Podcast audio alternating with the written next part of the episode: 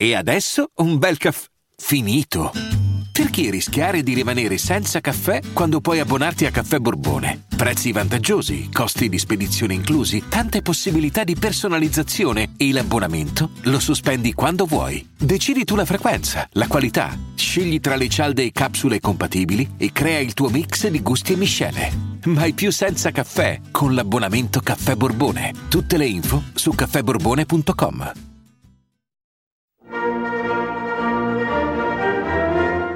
Ho sempre considerato il canto degli italiani come la melodia più rappresentativa dell'essere appunto italiani.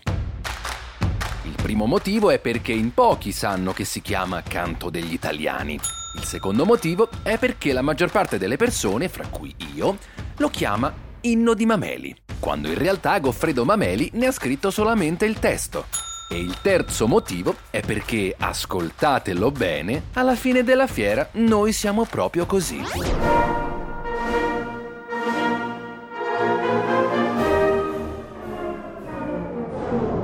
E dunque festeggiamo ascoltando queste baldanzose note, prima di tutto per la mia guarigione, scusate se è poco, e in secondo luogo perché è arrivato il momento di parlare della scuola che molto, ma molto probabilmente ha scritto la storia dell'autorialità cinematografica.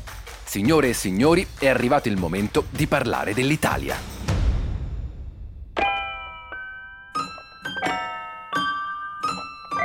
Sono Matteo Vitelli, un regista e uno sceneggiatore che proprio quando ce la stava per fare ha deciso di cambiare la propria rotta. Perché la storia del cinema è fatta proprio di questo, tanti piccoli cambi di rotta. Piccole e grandi invenzioni che hanno causato la nascita di questo strano oggetto che ancora oggi non riusciamo a capire perché ci piaccia così tanto. L'Italia, come al suo solito, arriva un po' più tardi sulla scena della produzione cinematografica, che però, a partire dal 1905, inizia a svilupparsi molto rapidamente proprio sulla base del modello di business francese di cui abbiamo parlato nell'episodio precedente. Sebbene i film vengano prodotti bene o male in parecchie città, in breve tempo emergono i due principali poli della produzione cinematografica italiana. Da una parte c'è Torino, con ben due case di produzione, la Ambrosio e la Itala.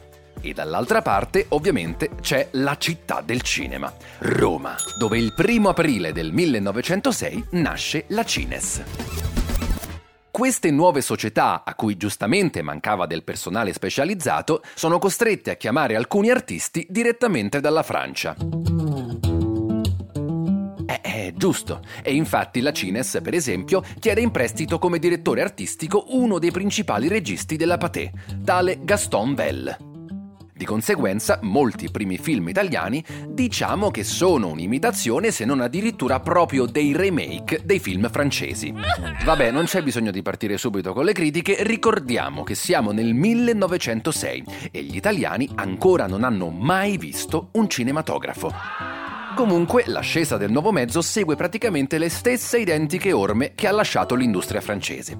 Prima aumentano le produzioni, poi le proiezioni passano per i locali temporanei, poi nelle fiere di piazza e infine nelle sale permanenti. In Italia, però, abbiamo sempre sentito il peso e anche, diciamo, i privilegi di avere una storia e una cultura ultramillenaria. E infatti, in Italia, il cinema inizia a essere considerato prima che in altri paesi come nuova autentica forma d'arte.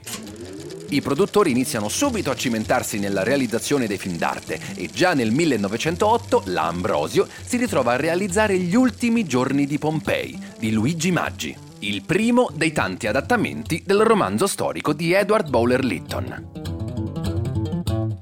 1910. Dopo solo 5 anni l'Italia è già seconda in Europa per numero di film esportati e i produttori italiani ottengono il primato per essere i primi a realizzare costantemente film di più di un rullo, quindi all'incirca di durata superiore ai 15 minuti.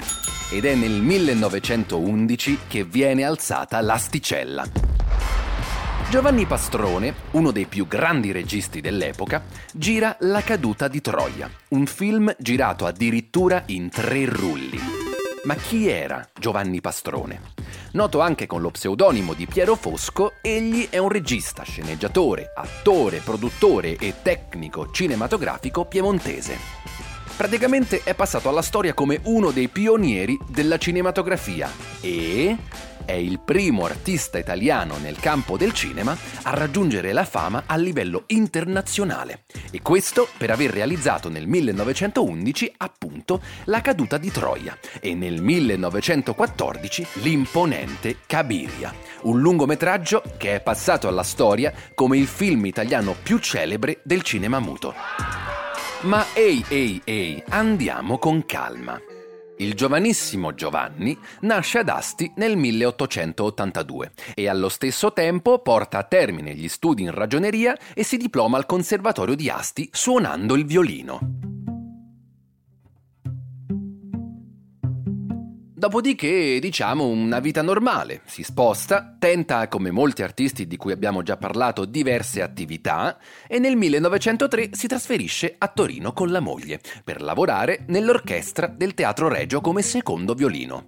Eh, ma la musica non è che paga tanto ed ecco qui le nostre piccole e grandi coincidenze dettagli minuscoli che portano la storia del cinema a piegarsi su se stessa e a essere stravolta drasticamente. Allora, abbiamo detto che Giovanni sa suonare ed è bravo con i conti. E per di più è bravo a portare avanti più cose contemporaneamente. Si è diplomato al conservatorio e al tempo stesso è diventato un ragioniere. E se appunto durante gli studi ha portato avanti entrambe le attività, non può fare di meno anche in ambito lavorativo. Mentre suona al Teatro Regio, nel 1905 Giovanni entra come semplice contabile in una casa cinematografica che ancora si occupa soltanto di cortometraggi, la Rossi Company di Torino. E grazie alla conoscenza di ben tre lingue straniere, il francese, l'inglese e il tedesco, Pastrone ottiene l'incarico di corrispondente. Nel 1907 poi diventa il direttore amministrativo e nel 1908 addirittura comproprietario con Carlo Sciamengo. E a questo punto dà il via a una nuova casa di produzione che si occupa, attenzione, di lungometraggi, la Itala Film.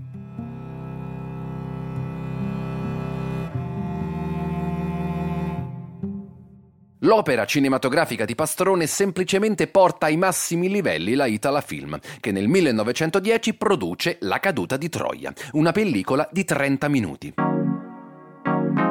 Soffermatevi un attimo su quello che può rappresentare questo film una piccola ditta cinematografica torinese che cinque anni prima si occupa soltanto di cortometraggi, nel 1910 si ritrova a girare uno dei film più lunghi mai girati nel mondo. Questo, infatti, è il primo film la cui pellicola è lunga ben 600 metri e per di più è proiettato senza interruzione in mezz'ora di spettacolo. È veramente qualcosa di rivoluzionario Giovanni Pastrone letteralmente rompe il cinema. Tuttavia, in Italia, ed è per questo che amiamo il nostro paese, la pellicola non riscuote un successo proprio rilevante, mentre, indovinate un po', in America viene accolta con un entusiasmo incredibile che fa conoscere e apprezzare al pubblico americano per la prima volta la maestosità degli artisti italiani. Ok, ci siamo. Partiamo subito dal titolo esteso. Cabiria, visione storica del III secolo a.C. Questo è il frutto più maturo del cinema italiano dei primi anni Dieci e della sua capacità di portare in scena la storia romana antica in uno spettacolo solenne e grandioso. Vi dico soltanto che il film in questione è un 35 mm di circa 3 ore, che contribuisce considerevolmente alle produzioni colossali che vedono l'Italia ai primi posti nell'incremento dei lungometraggi e nella loro distribuzione all'estero. Pastrone in questo caso si dimostra un grande uomo di spettacolo, un grande imprenditore Partendo da un suo soggetto che narrava le vicende di una fanciulla durante la seconda guerra punica, egli ricava delle scene intervallate da didascalie letterarie, per le quali vuole al suo fianco come sceneggiatore Gabriele D'Annunzio. Allora, è inutile provarvi a riassumere tre ore di trama, ma piuttosto concentriamoci sulle innovazioni di questo rivoluzionario prodotto cinematografico. Cominciamo col dire che la prima del film è targata 18 aprile 1914, contemporaneamente al Teatro Lirico di Milano e al Teatro Vittorio Emanuele di Torino, dove è accompagnata dall'orchestra e dal coro del teatro. Già si capisce che si vuole presentare uno spettacolo che possa competere con l'opera lirica e che riesca ad attirare sia il pubblico borghese che quello aristocratico, che fino ad allora non è che fosse molto attratto da un'arte così popolana come la cinematografia. Ma l'elemento destinato a stravolgere completamente il mondo del cinema è inerente alla macchina da presa. Bene, allora diciamo che nel film, per la prima volta, si passa da un campo lungo a un primo piano. Mm, vediamo se avete capito bene. Pastrone, qualche anno prima, brevetta una specie di trabiccolo mobile, una cosa orripilante, ma dove si può appoggiare la macchina da presa. Ci siete? Ci state arrivando? Questa brutta ma incredibile invenzione garantisce una macchina da presa non più fissa al terreno, ma libera di muoversi tra gli attori. Forse avete capito, Pastrone è l'inventore della carrellata. Fino ad allora la macchina da presa creava una scena fissa in cui gli attori entravano in campo, recitavano e ne uscivano con un effetto simile al teatro. Eh, ma con il carrello. Il carrello rivoluziona semplicemente tutto. Soltanto dopo una ventina di anni dalla nascita del cinema, Giovanni Pastrone ne ha già riscritto le regole. Soltanto dopo una ventina di anni siamo di fronte alla nascita di un nuovo linguaggio. Dopo aver toccato praticamente il tetto del mondo, Giovanni Pastrone decide di compiere un piccolo cambio di rotta. Perché d'altronde la storia del cinema ne è piena tanti piccoli cambi di rotta. Nel 1919, all'apice del suo successo, abbandona l'attività cinematografica e la sua Italafilm. E mentre negli anni successivi Pastrone sfoga la sua genialità dedicandosi a invenzioni meccaniche nei campi più disparati della tecnologia applicata, gli viene diagnosticato un tumore al fegato, con previsione di decesso imminente. Il suo genio, caratterizzato da un istinto di sopravvivenza di gran lunga superiore a quello del suo animo, comincia così a progettare una macchina elettrica a scopi medico-terapeutici, con cui Pastrone si cura autonomamente e che cerca invano di far produrre su scala industriale. Diciamo che nel suo piccolo, Pastrone riesce ad allontanare la sua fine. E infatti muore 32 anni dopo, in seguito a un improvviso riacutizzarsi della sua malattia.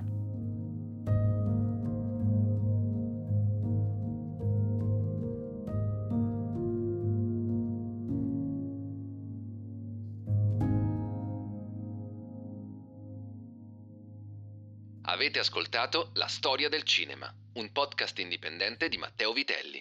Iscriviti per ricevere aggiornamenti costanti sull'uscita di nuovi episodi. Vacanze in Sicilia o in Sardegna. Con i traghetti GNV viaggi in relax, porti tutto quello che vuoi e ottieni super vantaggi. Col nuovo programma Fedeltà MyGNV accumuli punti viaggiando, ricevi un cashback del 20% e tanti sconti a bordo. Non c'è modo più conveniente per andare in vacanza. Scopri i dettagli su gnv.it.